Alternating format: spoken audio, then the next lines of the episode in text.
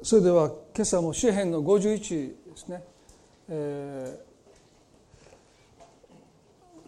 まあ、とても内容のある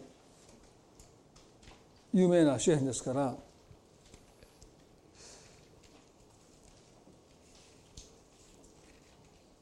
先週のメッセージを少し振り返りながら、特にじゅっ節の御言葉ですね。神よ、私に清い心を作り、揺るがない霊を私のうちに新しくしてください。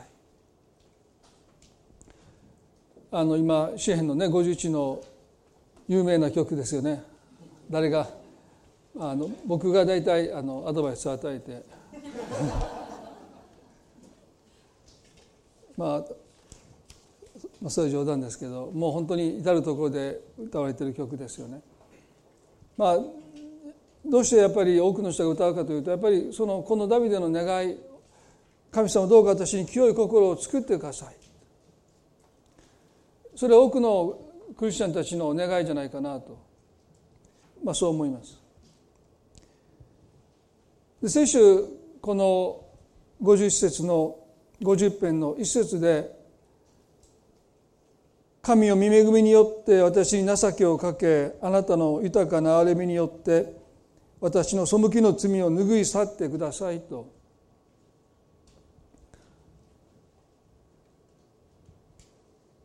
この詩編はダビデが部下ウリアの妻バテシェバと不適切な関係を持ち、自分の子供を身ごもらせたということをですね、彼は何としてでも隠そうとします。最終的には口封じのために夫のウリアを戦地で敵の手によって殺させます。ダビデの部下たちは口を固く閉ざしていましたので、もはやこの罪は明らかにされないと思ったときに、神は預言者ナタンを使わしてある例え話を始めますよね。飛んでいた人が自分の元に来た旅人をもてなすために、自分の家畜から羊を取ることを嫌って貧しい人のたった一頭のメスの子羊を取り上げて調理してもてなした。まあ、それを聞いた時にダビデはね、その男が死刑だと言ったその姿に、あなたがその男ですというあのナタンの言葉によってダビデは罪を認めます。そしてその時彼が言った言葉がこの背きの罪という言葉ですよね。バテシェバに対して、ウリアに対して、そしてその死の計画を実行させた将軍に対して、あるいは死んだ裏切った民衆に対して彼が罪を犯したというよりも、神様あなたに対して私は罪を犯したというこの彼の告白というのはですね、最も聖書的だと思いますよね。それはいかなる人に対して犯した罪も、実は神に形作られた人に対して犯している罪、それは神に対して犯した罪なんだ。だからイエスはね、あの天国でのやり取りで、私にコップ一杯の水をくれたことを感謝されたときに、その人はね、いつ私とあなたにお水一杯を差し上げたでしょうかと言ったときに、この小さなものにしたことは私にしたことなんだとおっしゃった。その裏反対もしかりですよね。小さきものに、弱いものに、立場の低いものに私たちがした悪は、イエスに対して行った悪なんだということも言えます。コップ一杯の水を小さきものに差し出した人はイエス様にそれをしてくれたんだ、私にしてくれたんだとおっしゃったその言葉はですね、悪を行うときにそれはまさに神に対する背きの罪なんだというですね、このことをダビデは本当に理解しました。神様に私は罪を犯した。でそこから本当の悔い改めが生まれてきますよね。そしてその後彼はご節で、ああ私は咎のある者として生まれ、罪ある者として母は私を身ごもりましたと、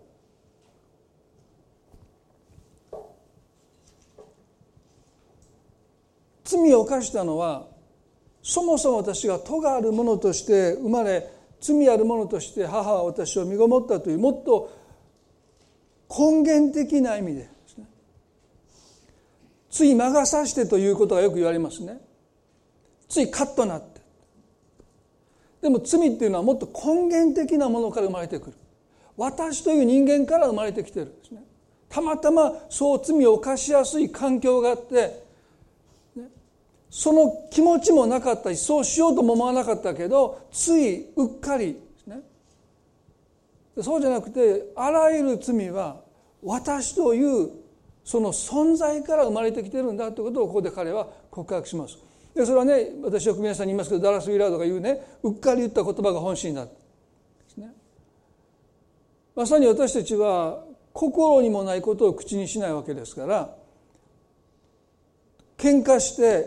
腹が立って言った言葉が本心です、まあ、時々それを否定しますよね。あの時怒ってたから、いや私普段そんなことは思ってないって言うんだけど、そうそう、まあ、嘘ですよね。普段から思ってるから言うんです。ですからどうぞ口論になった時にどうぞ口から出した言葉を否定しないでくださいね。もうそれをへりくだって認めないといけない。それが私の日頃考えていることなんだって、そういうことをですね思うとなかなか喧嘩できなくなるんですよね。まあでもここで咎があるもの、罪あるものというこの悟りっていうのは、本当に罪許されたものだけが持つことのできる自己、自己理解ですよね。本当の自分の罪深さと向き合うことは、その罪が許されないとできないということです。私たちはやっぱり本当の自分の罪から逃げてしまうんですね。まあ時々あのひき逃げの事件のニュースを耳にしますけど、ほとんどの人は善良な人がですね、そんなことすることを考えられない人です。前には言いましたね、もう退職いちにちかふつかまえの警察の署長さんだって逃げちゃった。でそういう人が日頃からこんなひどいことをしてるかと、そうじゃないですね。でも人間はやっぱり弱いんですよね。自分のした罪と向き合うということにおいて、私たちはどんな立場であろうが、どういうことを人生の中で信じて信念として生きてきたとしても、向き合うということがとっても難しいですよね。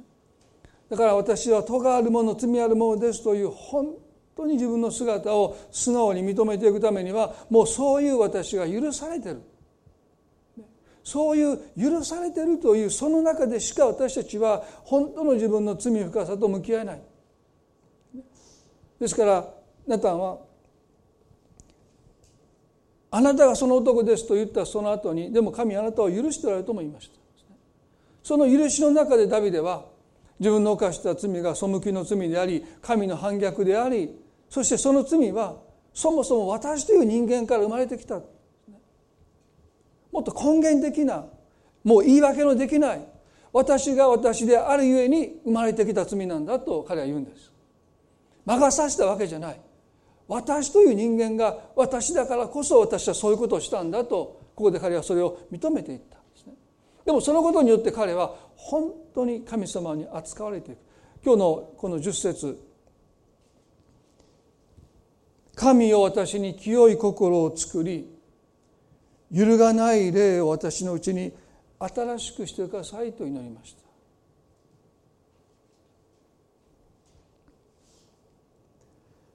本当に自分の罪深さを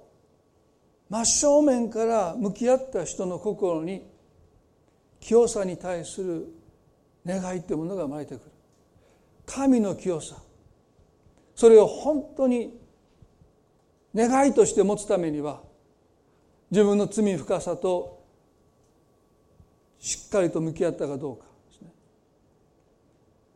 でも彼の心にこの神の清さに対する願いが起こります。神を私に清い心を作ってください。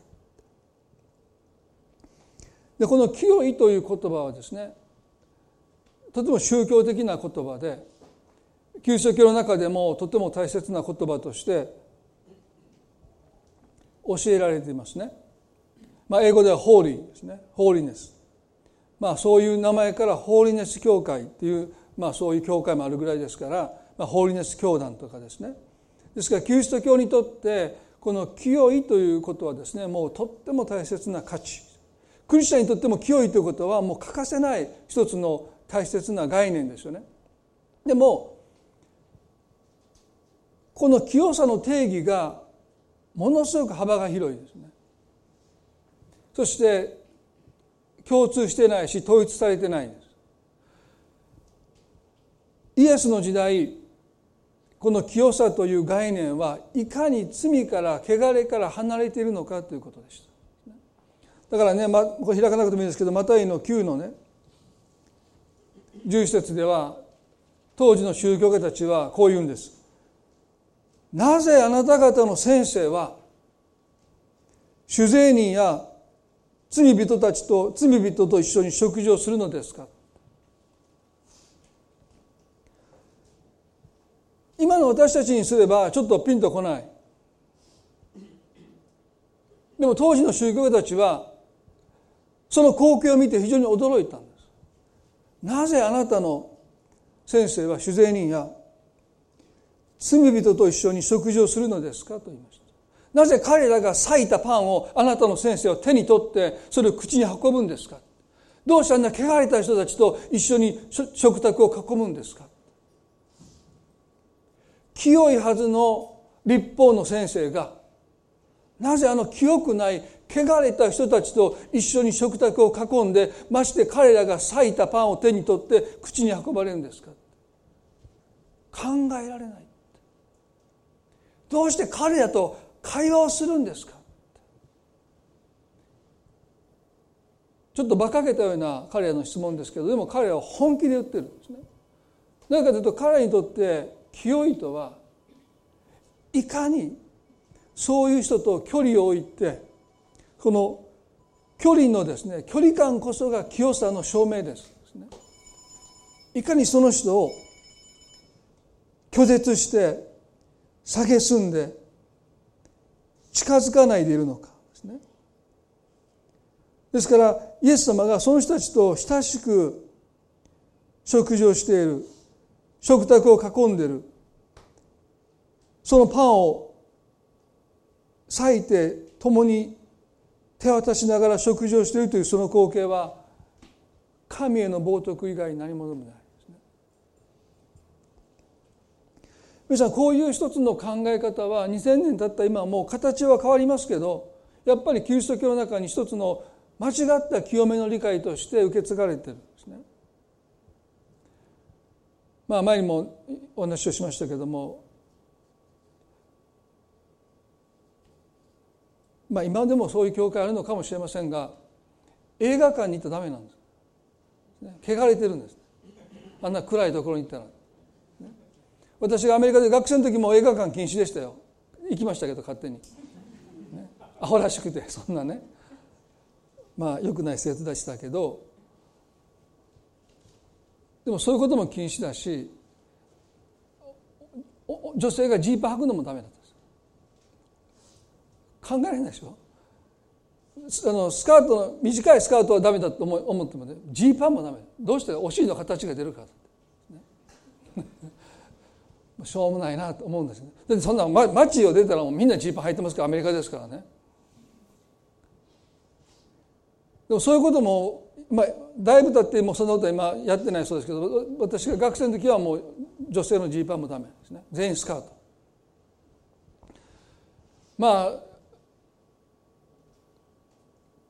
神様が清くないって言ってないものまでも当時の宗教家たちは清くないって断罪したし、だって主税人だって別に彼らは不法なことをまあしている人もいましたけど、基本的にはローマ帝国に仕えているということで汚れているとみなされるだけですよね。ということは、ここにおられる方の皆さんの職業はですね、基本的には汚れているんですよ。このスタンダードから言うとですね、会社勤めだから下で食事なんかしてたら立法学者見たら多分あのもう亀裂しますよね。豚のお世話なんかしてたらもうアウトですよ。精肉店で豚の肉なんか触ってたらもうそれだけでもう喋ってもらえないんですよ。いかにくだらないか。でもそういうこと本気で、先生、あなた方の先生はなぜ主税人たちと罪人たちと一緒に食事をするんですかって、彼らが触ったもの、なぜあなたの先生は平気で触れるんですかって。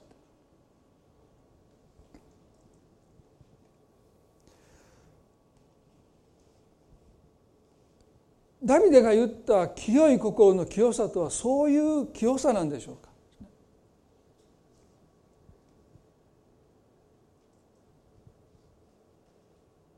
罪あるものを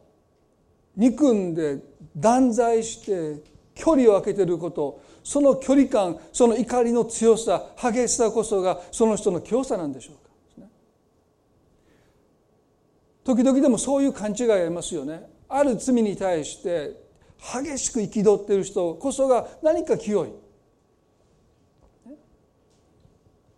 でもそれはある面でそうですよね、罪を憎むっていう面では確かにそのことに対して怒ってるんですね。もう裁いてる、断罪してるというそういう一面もあります。でも本当にそうでしょうか。マタイの ごのはち でイエス様は三女の水君のメッセージで、心の清いものは幸いですとおっしゃった。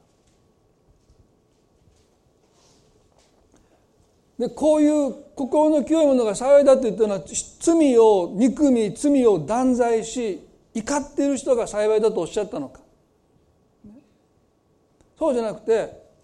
なぜこの人が幸いだと言われたのかは、罪を見てるからじゃなくて、その人は神を見るからだとおっしゃった。この清さっていうのは、罪に対して激しい憤りを覚えたり、憎んだり、拒絶したり、裁いたりすること以上に、神様を見ることそのものです。神様をいつも見ている人のことを聖書は清い人だと言うんです。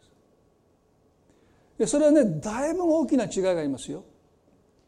律法学者たちはイエスを十字架につけて殺したんだ。だから神を見ていなかったということです。罪を見て罪を憎んでいたかもしれません。そこには何らかの益はあると思います。でも神を見失っている、神の御子を十字架につけてしまった。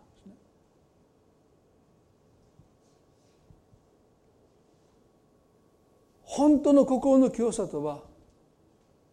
神様を見ているかどうか。罪を憎む以上にね、だから私は罪を憎むことを否定しません。私はそれをすべきです。今回のガラテマラに行くのも、一つは社会正義というテーマで授業を受けるんですね。ですから人が人を殺していく、もうそれも政府の兵士がインディオの人たちを殺していったわけですから、まあ、本当にそれはもう虐殺ですよね。武器を持たないその貧しい人たちを誘惑して、誘拐して、拷問して、そして殺していくということを、もう恐怖政治ですよね。そういうことをじゅうねん以上ずっと続けていく、まあ、その中でその神父も殺されたわけですけれども、まあそういう意味ではね、確かに罪を憎むということはキリスト者にとっての一つの義務ですよね。妥協しないで、それに対して毅然とした態度を持っていくということは必要です。でも心の清いものは幸いですとイエスがおっしゃったこの清さとは、それ以上に神を見ているかどうかということが問われている。そして神を見るとはどういうことなのか。イエス様はある時復活なさった後、ご自分を信じようとしないトマス、疑い深いトマスに対してですね、神を見ることの一つの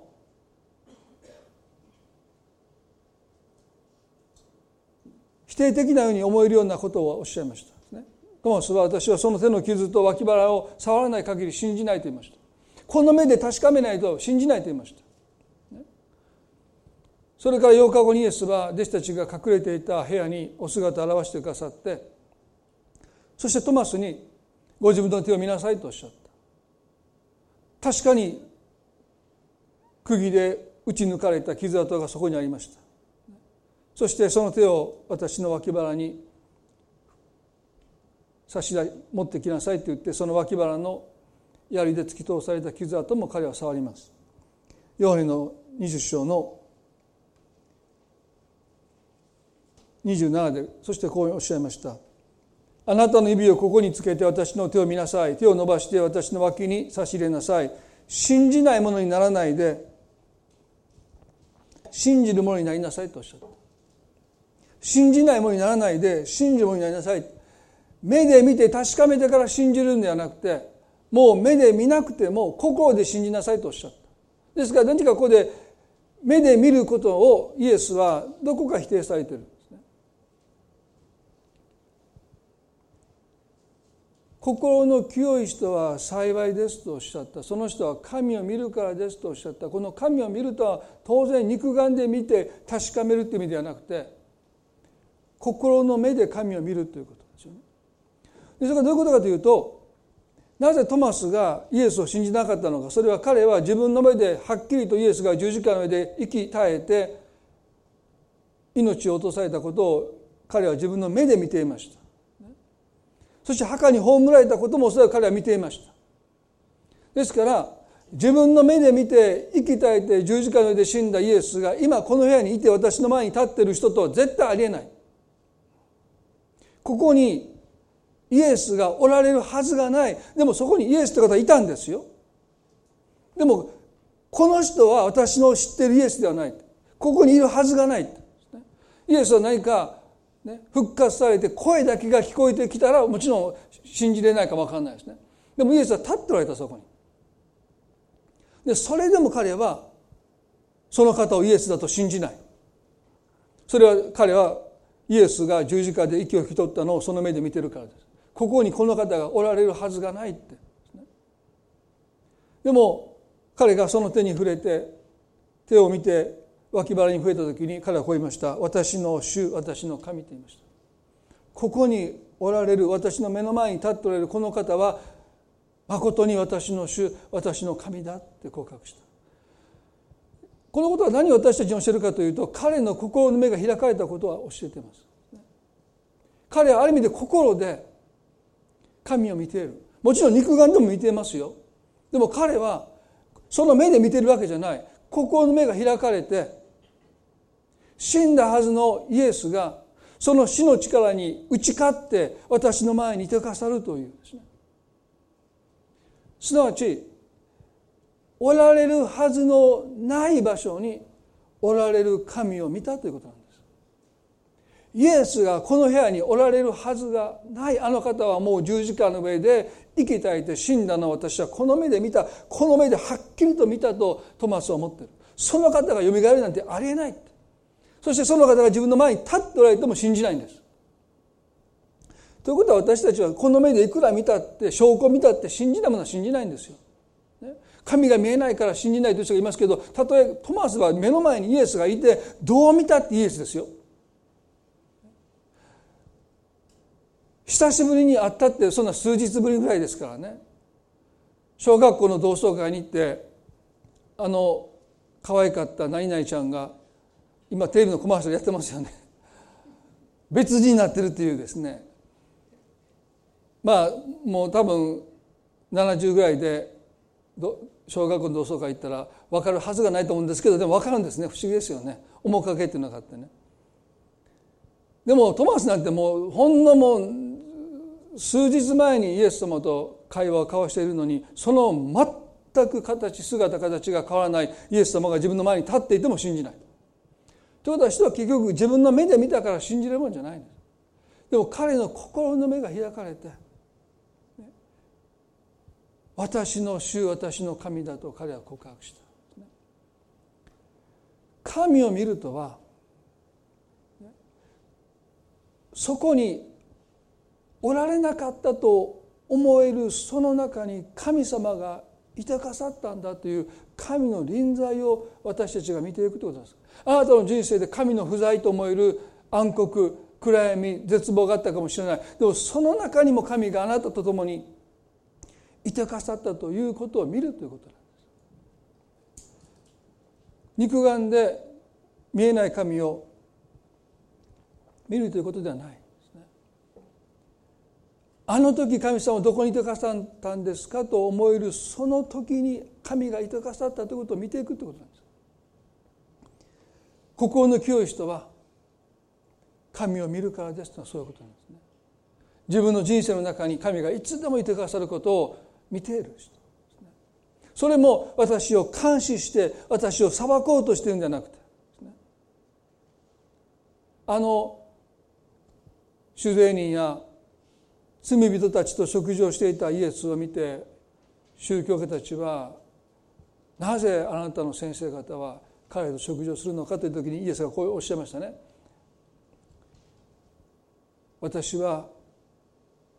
生贄を好まない、でも憐れみを好むんだとおっしゃった。私たちの信じる神様は清いお方ですけども、楽しいお方でもあります。厳格なお方だけど温かいお方です。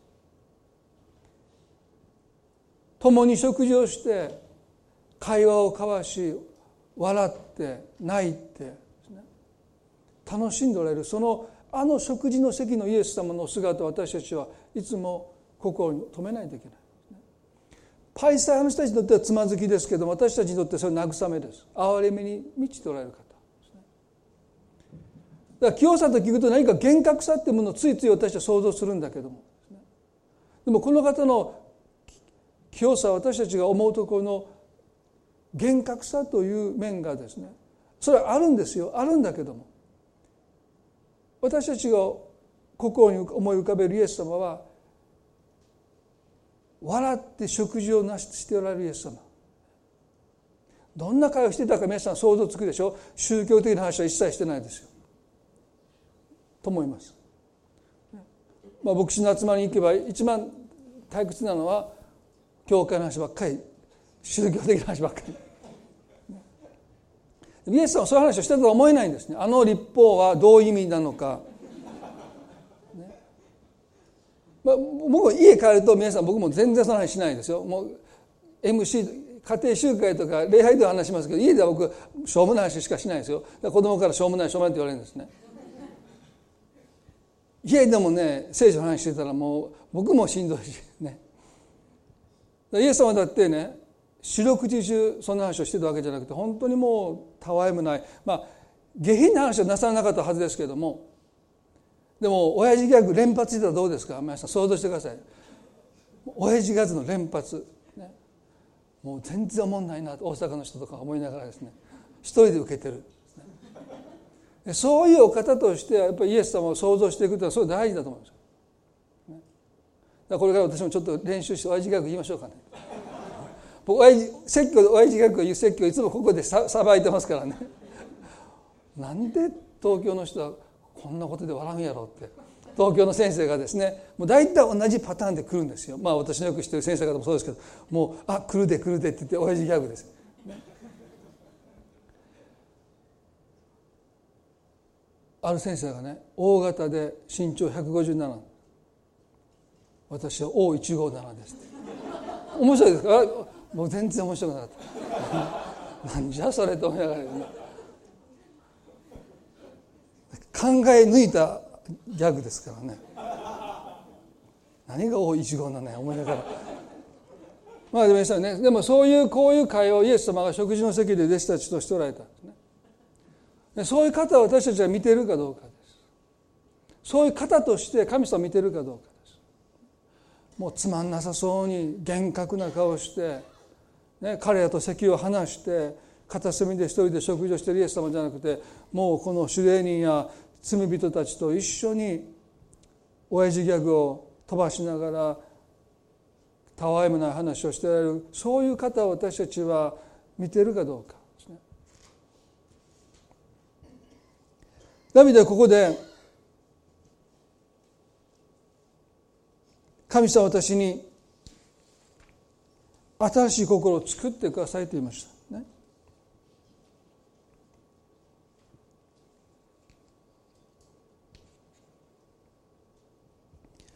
でこの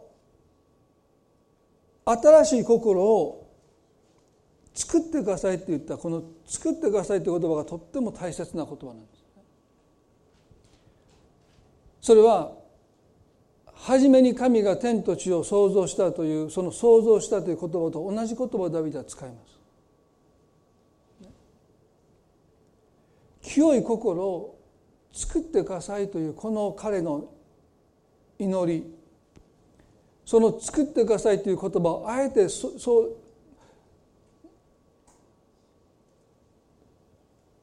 初めに神が天と地を作ったというこの創世記の一章の一節のこの言葉を彼が偶然に誤って使ったわけじゃなくて、あえてその言葉を彼は使っている。一つの理由はどんなに自分の心を清めたって清い心なんかできっこないということを彼は知っている。私は咎あるもの、罪あるものですという告白の裏返しは、私は自分の力では自分を清くできないという彼の絶望がそこにあります。だから神様、あなたが作ってください。で、この作るという言葉は何もないところに神様がそれを作ってくださるという。暗闇の中で神が光あれとおっしゃったときに、光がそこに生まれてきたというですね。私たち人間にとってできることは創造的です。あるものを組み合わせて今までなかったものを作っていくことはできます。でもそういう意味で本当の意味で創造じゃないんですね。本当の創造とは何もないところにあるものを呼び出すことが創造です。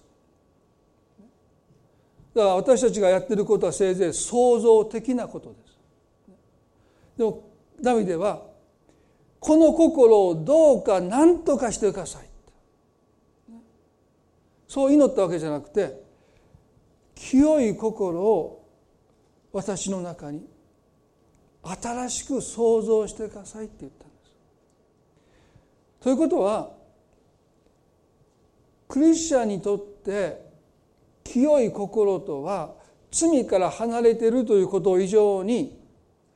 新しい心という意味なんです。新しくされた心という意味なんです。まあ新しいという意味で清いんです。罪の汚れを洗い流して清くなったっていう清さではなくて、全く新しくなった、買い替えた。皆さん、そのことを私たちはもう一度今朝覚えたいですね。私たちはクリスチャンになってある種の新しくされるという経験をしますけど、やっぱりでもこの私が生きてて、過去を全部背負ってて、性格もそんな変わらなくてですね、どこが新しくなったのかと私たちは時々思います。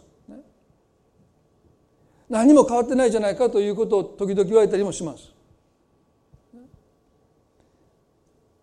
で、確かにある面でそうですよね。皆さんがクリスチャンになってそんなに変わったわけじゃない、残念ですけど、ね、私この霊的形成のことをどうして熱心にやるかというと、まあこんなこと言ったら怒られますけど、おばあちゃん見ていてね、何十年クリスチャンやってもプチンって切れますからねえーみたいな、よんじゅうねんクリスチャンしてても聖書読んでても毎朝ディボーションしてるんです。おばあちゃん熱心でしたから毎朝ディボーションしてる。偉かったですよ、ね、でもね、切れるときは相変わらず切れるんですよ。もうそれも予告なしにパーンとええー、よんじゅうねんも教会行って毎朝ディボーションして毎朝ディボーションしてるけど変わらんな思いながらですねそれでも変わったって言うんですけど、もうよんじゅうねんまえどんなんやったかなと思うんですけどね。で、結構がっかりしたんですよ、ね、おばあちゃんに悪いですけどね。そしてまあ教会生活を送ってて、まあやっぱりね、そんなにもういろんな教会に行きましたね。もともとは清め派という教会にいて、まあ、さっき言ったようにそのいかに罪から離れるのかということで、まあ、私ね、お酒を友達に騙されて飲んだ時にもう地獄行ったと思って次の日からお酒飲み始めたって言いましたけど、本当にお酒飲んだ瞬間もう地獄だと思いましたから、じゅうきゅうの青年がですよ。だからもう徹底してもうそういうものから離れていないと神様あなたのことを見捨てるよって言われて教えてきたわけですからね。まあそんなねことをしたたしてたって、ね、まあ教会のあるおじさんからですね、お母さんに内緒でって言ってパチンコ連れて行ってもらったりとかねもうそんなしてええんかな、この清めの教会に出てこの人パチンコ行ってんねん、それ私も連れて行くんですよ、お母さんに黙っときやとか言ってですね、だからすごく罪の在籍感を背負わされたことも記憶してるんですね。まあ大したことないと言えば大したことないんですけどね、悪いことされるわけじゃないんだけど、横に座らされてこんなパチンコ屋に来ていいんだろうか、もうこれで僕はもう間違いなく受獄だと思いましたからねそれを教会の一緒に集ってるおじさんからされたというのはね、なんかもうわけわからん世界でしたけども、まあそういうねまあことはありますよ、ね、私たちがいくら清くなろう清くなろうとしたところで、まあそんなに私たちが新しくなっていくわけじゃない。だからねダビデはここでそのことをよく分かっていた。だから神様どうか清い心を私の中にあなたが創造してくださいって言ったんです。自分がクリスチャンとして変わっていくための努力を怠っている意味じゃなくて、それもしますね。でもそれだけじゃ到底間に合わない、追いつかない。罪を犯す方が善を行うよりもはるかに多い私たちですから、もう追いつかないんですよ。洗ったって洗ったって洗ったって。ただどうぞ新しい清い心を私の中に作ってくださいとか言いました。皆さん、イエス様も新しい皮袋についておっしゃいましたよね。古い皮袋に新しいブドウ酒を注ぐならば古い皮袋は破れてしまう。新しい皮袋の必要性を語られたんですね。私たちの心というのは新しい皮袋です。私たちにとって必要なことは、その皮袋がいつも新しくされていくということですね。そのことを私たちはもっともっと神様に祈っていくべきじゃないかな。で何から私たちが古くなっていくというのはどういうことになるか。エゼキエル書のさんじゅうろく章のにじゅうご、にじゅうろくに大切な聖書の言葉が書いてます。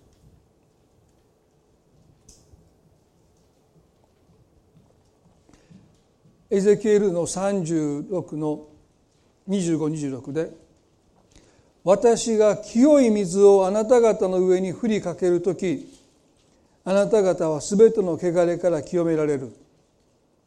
私はすべての偶像の汚れからあなた方を清め、あなた方に新しい心を与え、あなた方のうちに新しい霊を授ける。私はあなた方の体から石の心を取り除き、あなた方の、あなた方に肉の心を与える。ここで神様が預言者エゼキエルを通しておっしゃったことは、清い水をあなた方に振りかけるときにあなた方はすべての汚れから清められるとおっしゃった。そのここでいうところの汚れとは何の汚れとかというと、偶像の汚れと書いてます。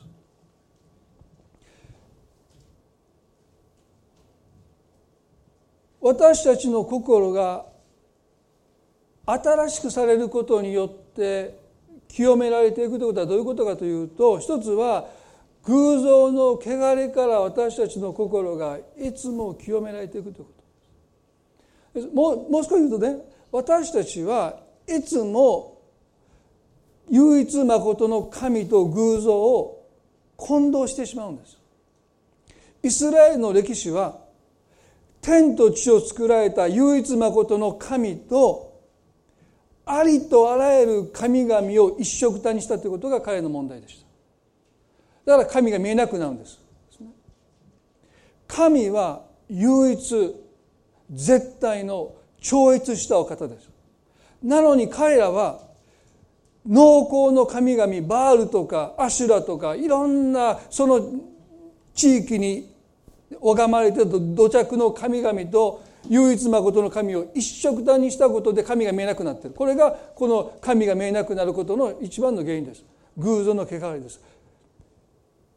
私たちもクリスチャンでありながら偶像を拝むことはしませんけども、真の神を偶像のように考えるという意味で、私たちの心はいつも新しくされていく必要があるんです。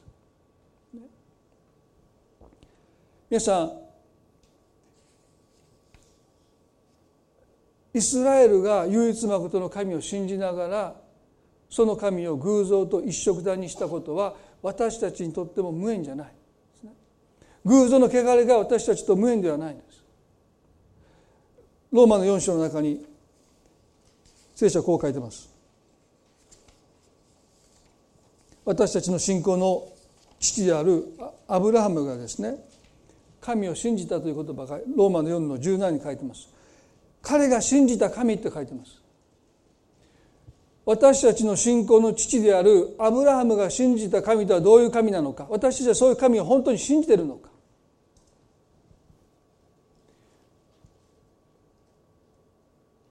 偶像の神々と同じようにこの神を私たちはどこか見ていないか。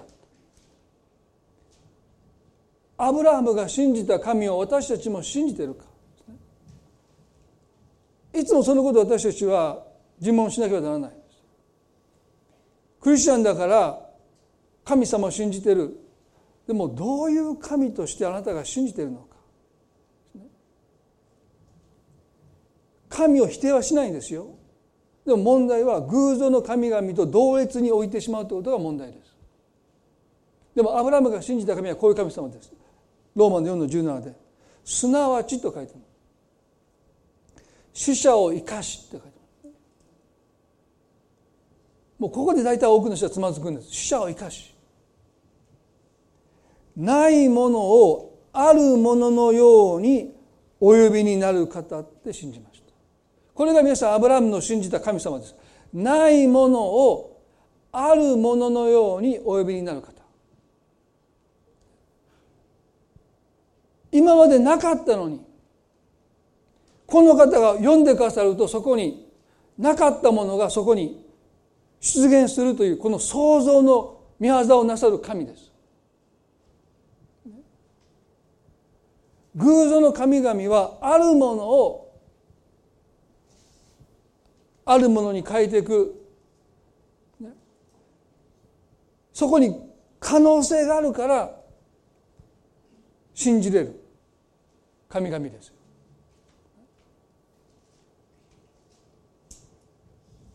でもアブラハムが信じた神は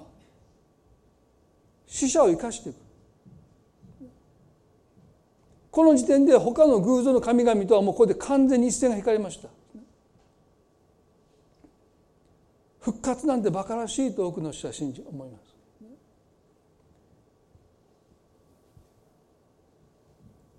キリストが蘇ったということは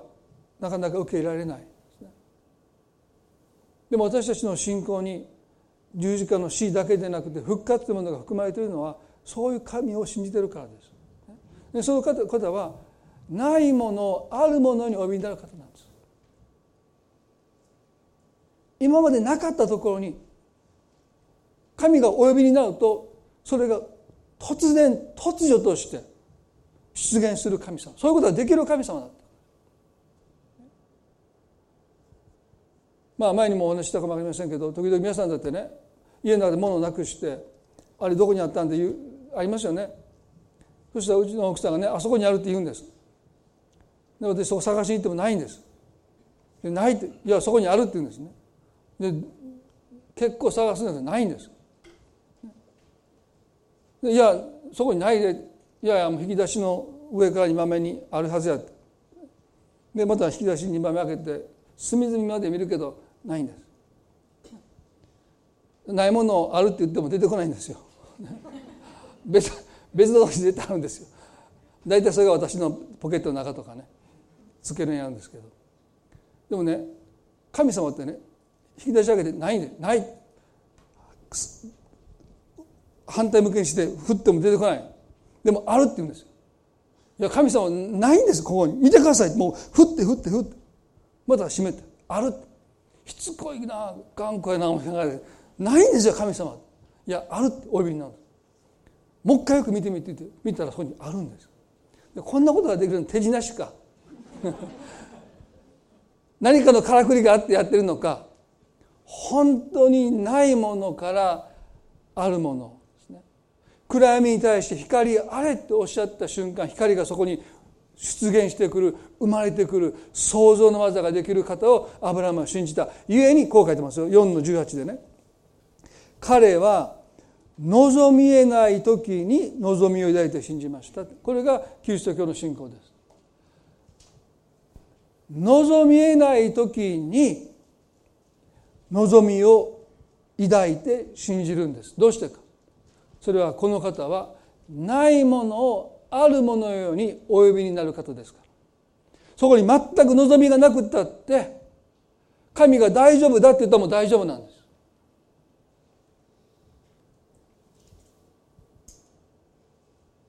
これが私たちの希望ですよ。私たちが神を見るということはいつもこの望みを見て生きているということなんです。心の清い人はどんな状況の中でも望みえない時に望みを抱いて信じて生きていけるんです。どうしてか。それは望みである、ないのにあるとおっしゃるとある、そこにおっしゃったことが出現していく、その創造の天地創造の神を私たちは見て生きていけるんです。だからね、状況がどうであれ私たちの心には希望がいつもあふれる。それは神をこの方を見てるからです。清い心とはいつもこの方を偶像の神と引き離して唯一絶対の真の神として死者さえ生かすことのできる神、他の神々はそんなことできないけどこの方はできるという、そういうふうにしてこの方を特別扱いして見ていく、突出した存在としてこの方を見ていくということが心の清さの本当の意味なんです。横一列に同列にしない、もう突出した存在。そんなこと言ったら排他的だってある人が言うかもわかんない。他の人の信じている神々を私たちは否定すべきじゃないと思います。で、そういう意味で神を同一にする、することで私たちがみんなと仲良くやっていくという、そういう意味じゃないですよね。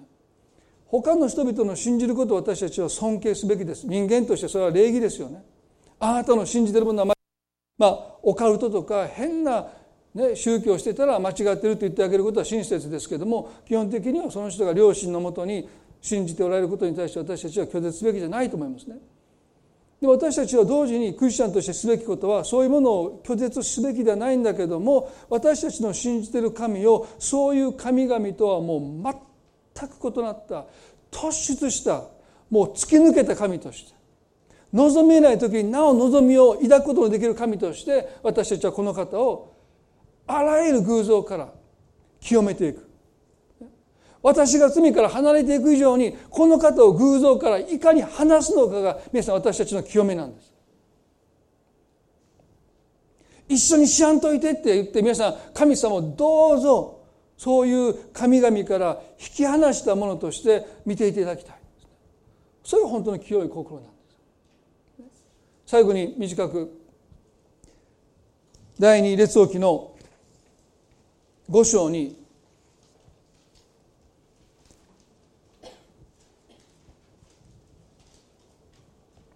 アラムの王の将軍だったナーマンという人が出ます。皆さんもよくご存知だと思いますよね。で、このアラムという国はイスラエルの北側にあってイスラエルよりも強い国で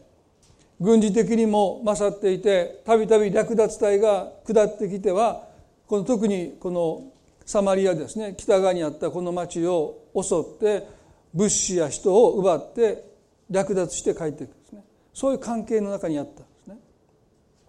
でもこのそのタイの長であるナーマンがハンセン病です。ツラートという病に侵されています。で、彼はおそらくその立場ゆえに国中から祈祷師を呼んで自分のために祈るように命じたんだけど誰も彼を癒せなかった。で、その時に彼の家にいた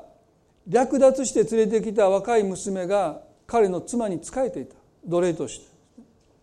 で、この妻がですね、あこの若い娘の奴隷がこう言うんです。彼女の彼女が仕えていた妻にですね、サマリアにはご主人様の病気を治すことのできる預言者がいますと言いました。で本来ならばこんな連れてこられた奴隷の若い娘の言葉をこの国の将軍が聞くはずがないんですけども、でも彼はもう絶望していました。誰を連れてきても祈ってもらっても癒されなかったですね。だから藁をもすがる思いで掴む思いで彼はですね、この女若い娘の奴隷の言葉に望みを置いて、そして王にそのことを伝えます。王もそのことを快諾して、そしてナーマンはですね、戦車ともう馬と部下を引き連れてエルサレムに下っていきました。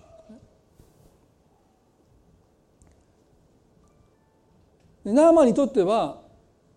自分よりも立場の低い弱いそのイスラエルに助けを求めるということはとっても屈辱的なことでしたよね。でも最終的に預言者エリシャの家に行くように言われて彼が行ったんだけども、エリシャは出てこないんですよ。使いのものを使わしてこう言わせます。ヨルダン川へ行って七度あなたの身を洗いなさいって言いました。そうすればあなた、あなたの体が元通りになって清くなりますと第二列王記の五章の十で言いました。これにナーマンはカチンときたんです。わざわざ将軍の私がこんな弱いイスラエルにわざわざ出向いてきて、預言者の家まで行ったけど預言者出てこないんですよ。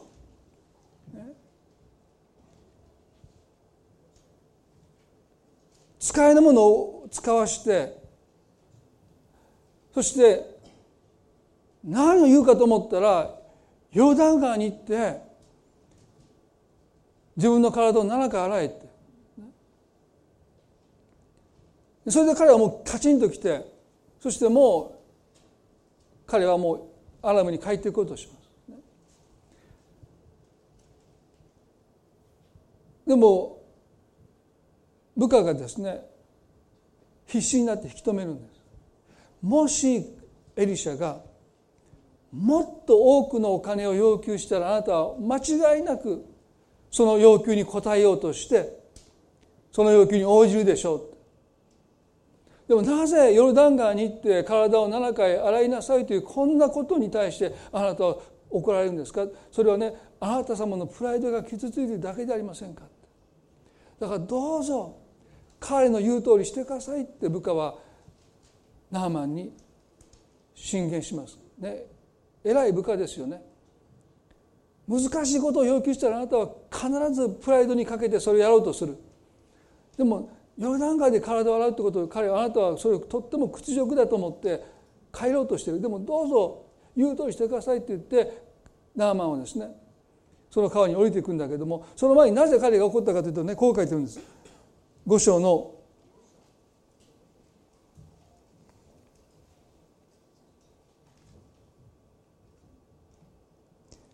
十一節で何ということだって言いました。私は彼がきっと出てきて立ち彼の神主の名を呼んでこの患部の上で彼の手を動かしこの重い皮膚病をつらーとを治してくれると思っていたのにと言いました。皆さんここでね、ナーマン将軍はなぜ憤ったのか。それは彼が期待した通りにエリシャがしなかった。何を彼が期待したかというと、彼が出てきてその手を患部の上に動かしてそしてこの病気を治してくれることをナーマンは期待している。何をこれが期待したかというと、彼は彼の国にいた祈祷師たちがしたことと同じことをエリシャがすることを期待している。ナーマンにとってイスラエルの神は偶像の神々の中の一つの神にしか過ぎない。同列です。いや、あるいは少しだけ頭一つ分自分たちの神々よりも力があるかもしれない。でもここでね、エリシャに自分の患部に手を動かしてというこのことを求めているということは、まさにナーマンはですね、この天地を作られた神を偶像の神の一人として考えているんですね。自分に仕える神として、私のために仕える神として、彼はそういうふうにこの天地創造の神を彼は考えていた。でも神はね、そういう方法でも癒すことができたと思いますよ。でもなぜこの物語が、この出来事が聖書に書いているかというと、ナーマンの心の目が開かれることを神は願っておられた。イスラエルを苦しめてきたこのアラムの国の将軍ナーマンの心が、もし誠の神を見ることができるならば、彼は二度とイスラエルに入ってこない。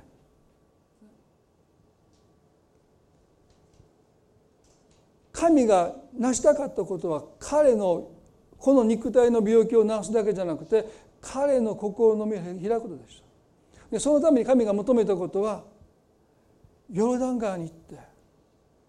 自分の隠してきたその患部をさらけ出して、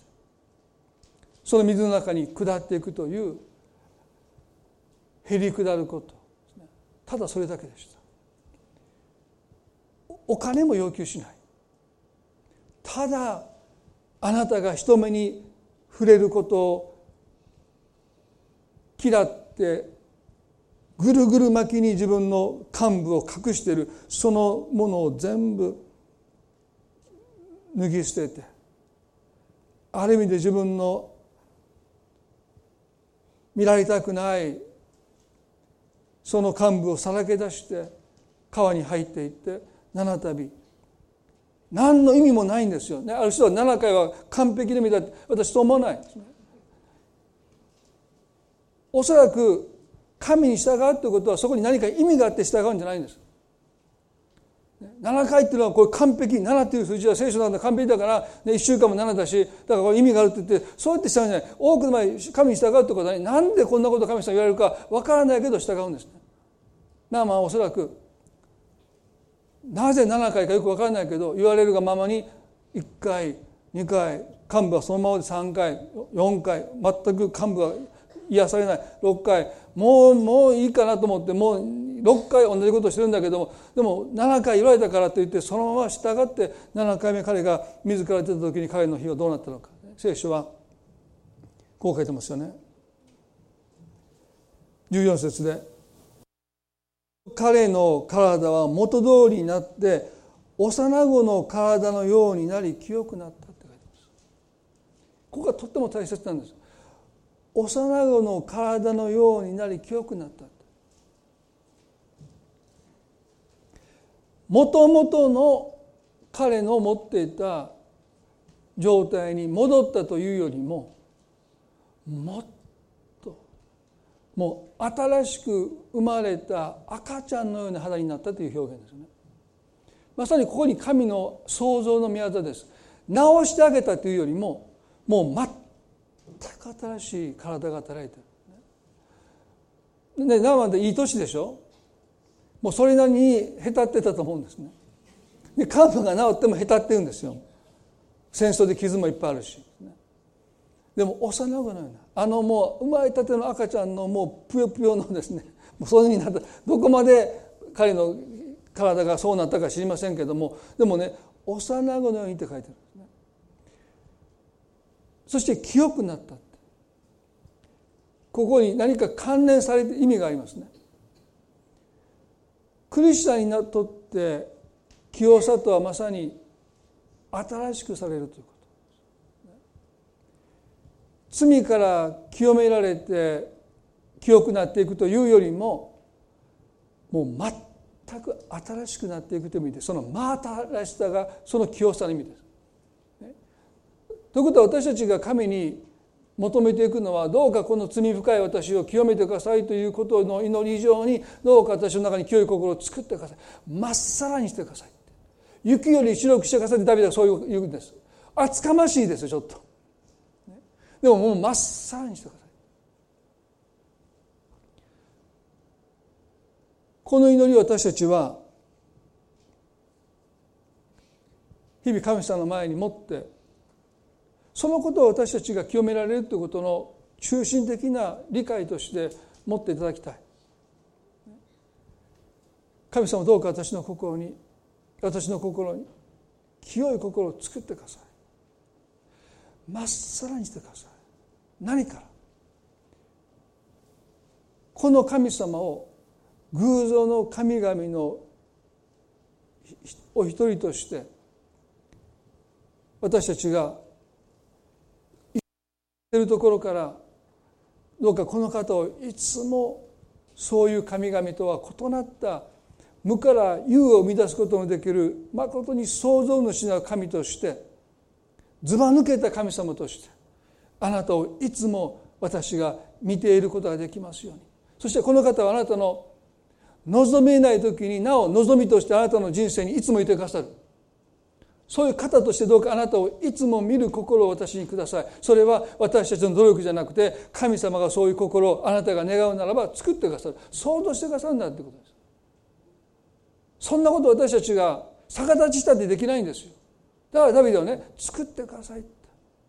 望みえない時にあなたを望みとして信じることができる、そんな心を私に作ってください。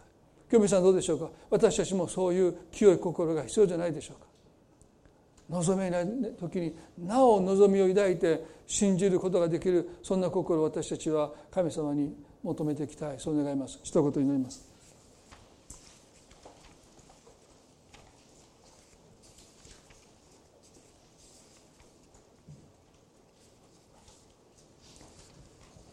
どうぞ目を閉じたまま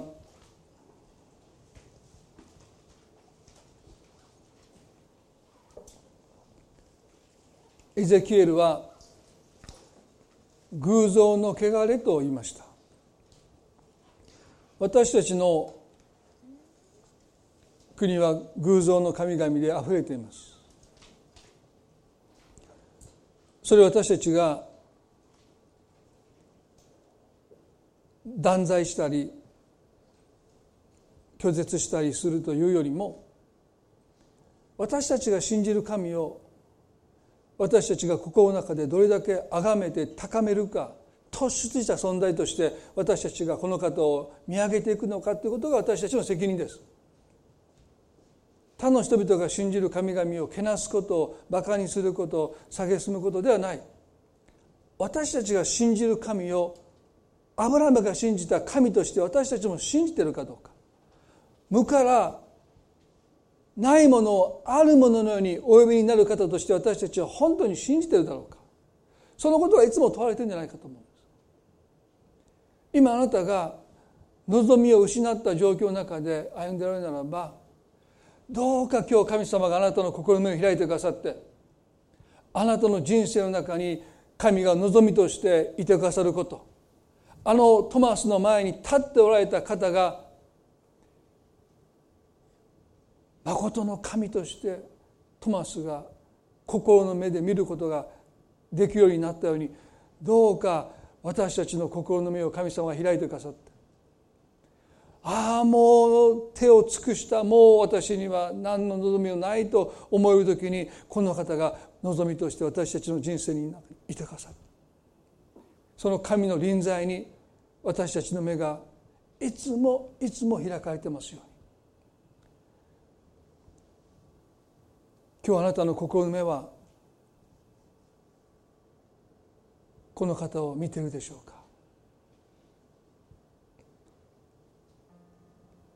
うか。偶像の神々と一色単になってないでしょうか。神様にはそんなことできるはずがないってもうがっかりしてないでしょうか。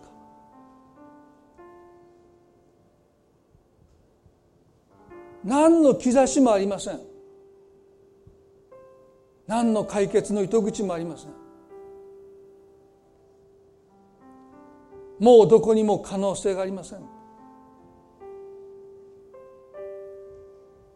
でも私たちの神はないものをあるものようにお呼びになる神なんです。今までなかったのにこの方がお呼びになるとそこにあるんです。あのアブラハムがイサクを捧げなさいと言われた時、そこに全一の生贄はありませんでした。あるいは見えてなかったのかもしれない。でも神がイサクに手を下すことを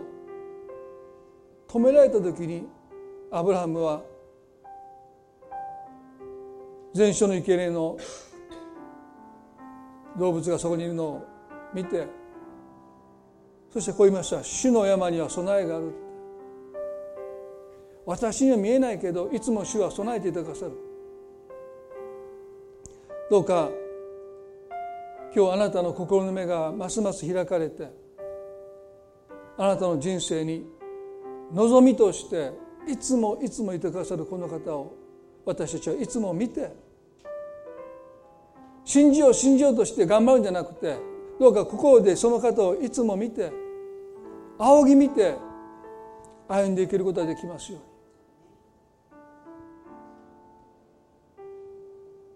一言祈ります。どうか私たちの心がますます開かれますように祈りたいです。恵み深い天の父なる神様、エゼキエルは私たちの心を偶像の穢れから清めると言いました。なぜ私たちは神の御前で絶望するんでしょうか。それはこの方を偶像の神々と同列に私たちが加えているから、一色体にしているからです。主をどうぞ本当のあなたのお姿を私たちの心の目が開かれて見ることができますように。イザヤは王座に座してある主を見たと言いました。ありとあらゆるものの上に座してある万軍の主を見たと言いました。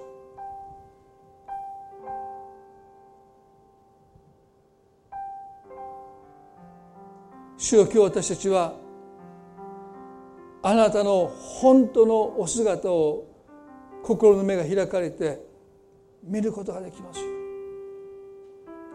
うに。望みとしてあなたを見ることができますように、どうぞ私たちの心を今開いてください。心の目を開いてくださるように今祈ります。どうか絶望を希望に変えてくださるように今祈ります。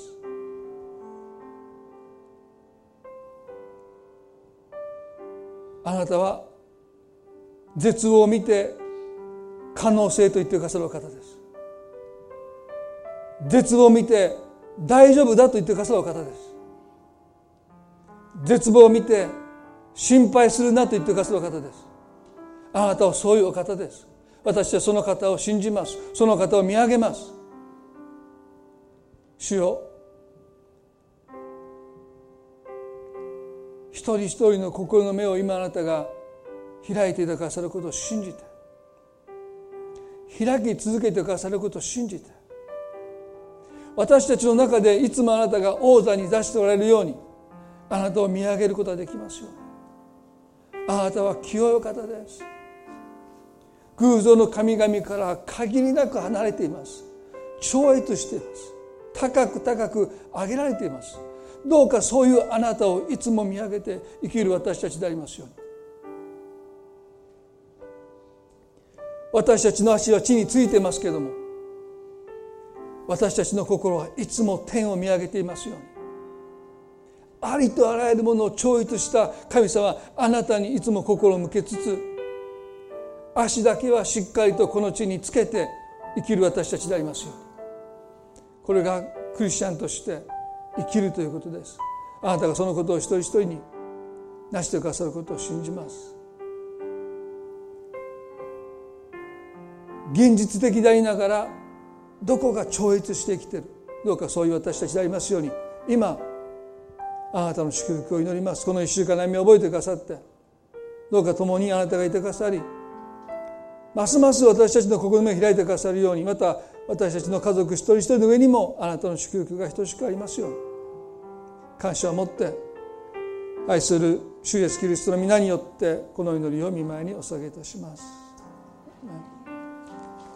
それではどうぞ皆さん立ち上がっていただいて賛美を捧げたいと思います。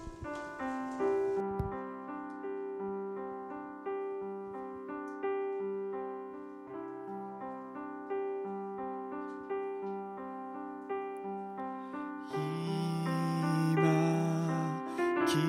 い御霊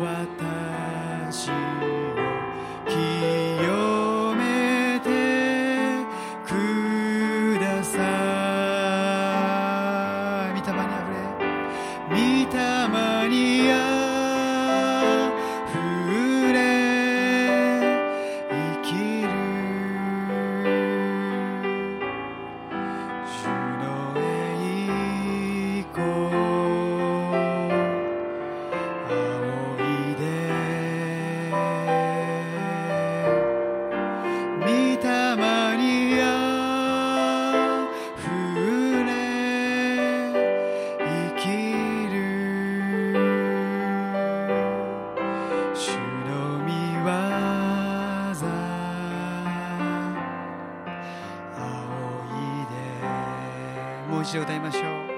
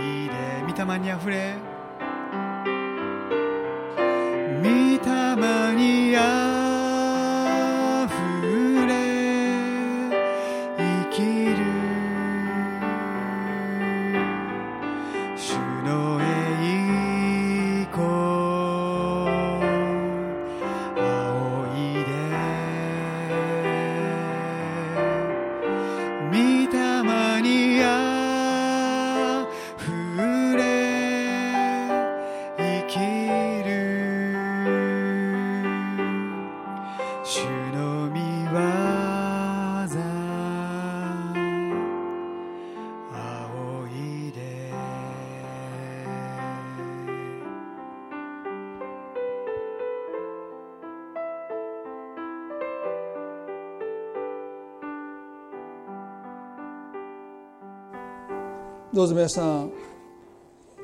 神は私に清い心を作り、揺るがない霊を私のうちに新しくしてください。私たちが望めない時に望みである神をいつも見ているならば、揺るがない霊が私たちの中にいつもいつも新しくされます。今本当に私たちは激動の時代に来ていると思いますよね。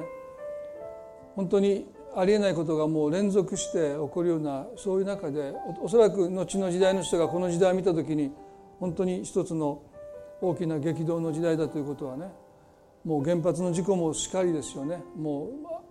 今まで起こらないと思ってたことがもう日常のように起こってきて、もう次から次からいろんなことが起こりますけれども、どうかそのような中にあっても、神は共にいてくださって、私たちの望みでいてくださって、ですから私たちの中にはいつも揺るぎない霊がいつもいつも新しくされますように、いつもあなたを、どんな時にもあなたをいつも支えていきますように、そのことをダビデは祈りました。私たちもその祈りを持ってこの時代落ち着いて生きていきたい。しっかり足を地につけて生きていきたい。でも心ではいつも天に座しておられる、すべてを支配して治めておられる神様に心を向けて歩んでいきたい、そう願いますね。どうかそういう歩みが私たちのクリスチャンとしての歩みにますますなっていきますように。このいっしゅうかんね、本当に神様がそのことをますます私たちに教えてくださる、そういういっしゅうかんでありたいと願います。それでは互いに挨拶を持って礼拝を終わっていきたいと思います。